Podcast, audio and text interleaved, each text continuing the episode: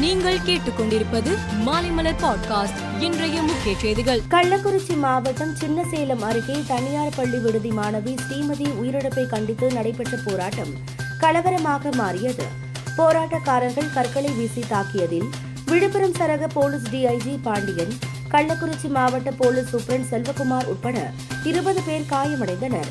இதையடுத்து கள்ளக்குறிச்சி சின்னசேலம் உள்ளிட்ட தாலுகா பகுதிகளில் நூற்று நாற்பத்தி நான்கு தடை உத்தரவு பிறப்பித்து வருவாய் கோட்டாட்சியர் உத்தரவிட்டுள்ளார். கள்ளக்குறிச்சியில் நிலவி வரும் சூழல் வருத்தம் அளிக்கிறது என்றும் மாணவியின் மரணம் குறித்து நடைபெற்று வரும் காவல்துறை விசாரணையின் முடிவில் குற்றவாளிகள் நிச்சயம் தண்டிக்கப்படுவார்கள் என்றும் முதலமைச்சர் மு. ஸ்டாலின் தெரிவித்துள்ளார். அரசின் நடவடிக்கைகளின் மேல் நம்பிக்கை வைத்து பொதுமக்கள் அமைதி காக்க வேண்டும் என்றும் அவர் கேட்டுக் கொண்டுள்ளார். கள்ளக்குறிச்சியில் கலவரம் செய்தவர்கள் மீது வீடியோ காட்சிகளின் அடிப்படையில் கடுமையான நடவடிக்கை எடுக்கப்படும் என்று டிஜிபி சைலேந்திர பாபு தெரிவித்துள்ளார். இந்த கலவரத்தில் ஈடுபட்டவர்கள் திட்டமிட்டு வந்தது போல் தெரிகிறது என்றும் சமூக வலைதளங்களில் யாரும் தவறான தகவல்களை பரப்ப வேண்டாம் என்றும் அவர் குறிப்பிட்டுள்ளார். எம்பிபிஎஸ் பிடிஎஸ் மருத்துவ படிப்புகளுக்கான நீட் தேர்வு இன்று மதியம் இரண்டு மணிக்கு தொடங்கி மாலை ஐந்து இருபது மணி வரை நடைபெற்றது. தமிழ்நாட்டில் சென்னை மதுரை திருச்சி கோவை உட்பட பதினெட்டு நகரங்களில் மொத்தம் ஐம்பத்து ஒன்பது மையங்களில் நீட் தேர்வு நடைபெற்றது. சென்னையில் முப்பத்தோரு மையங்களில் இருபது ஆயிரத்திற்கும் மேற்பட்ட மாணவர்கள் தேர்வு எழுதினார்கள். கர்நாடகா அணைகளில் இருந்து உபரிநீர் திறப்பால் மேட்டூர் அணைக்கு இன்று காலை வினாடிக்கு ஒரு லட்சத்து இருபத்தி நான்காயிரத்து நூற்று பதிமூன்று கன அடி தண்ணீர் வந்தது.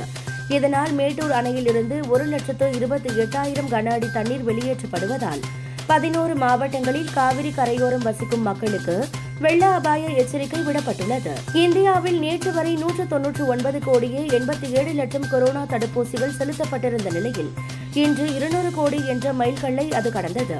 இந்த சாதனையை பாராட்டிய பிரதமர் நரேந்திர மோடி இது கொரோனாவுக்கு எதிரான போராட்டத்தை வலுப்படுத்தி இருப்பதாக தெரிவித்துள்ளார். சார்ஜாவில் இருந்து ஹைதராபாத் நோக்கி வந்து கொண்டிருந்த இண்டிகோ நிறுவன விமானத்தில் தொழில்நுட்ப கோளாறு ஏற்பட்டதை அடுத்து பாகிஸ்தானில் உள்ள கராச்சி நகரில் அவசரமாக தரையிறக்கப்பட்டது.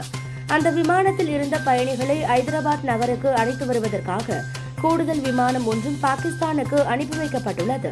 சிங்கப்பூர் ஓபன் பேட்மிண்டன் போட்டியில் இன்று நடந்த மகளிர் ஒற்றையர் பிரிவு இறுதி சுற்றில் இந்திய வீராங்கனை பி வி சிந்து சீனாவின் வாங் ஜியி ஆகியோர் வலப்பரட்சை நடத்தினர்.